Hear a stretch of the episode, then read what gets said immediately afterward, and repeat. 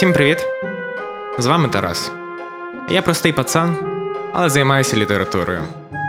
Ким би ти не був чи не була, мені цікаво залізти у твоє вухо і розказати тобі трішки про те, що відбувається в моїх вухах і в моїй голові.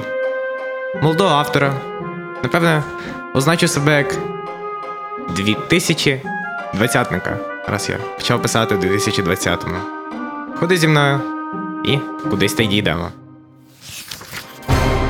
Для цього слухайте мій авторський подкаст Складочки на літературі.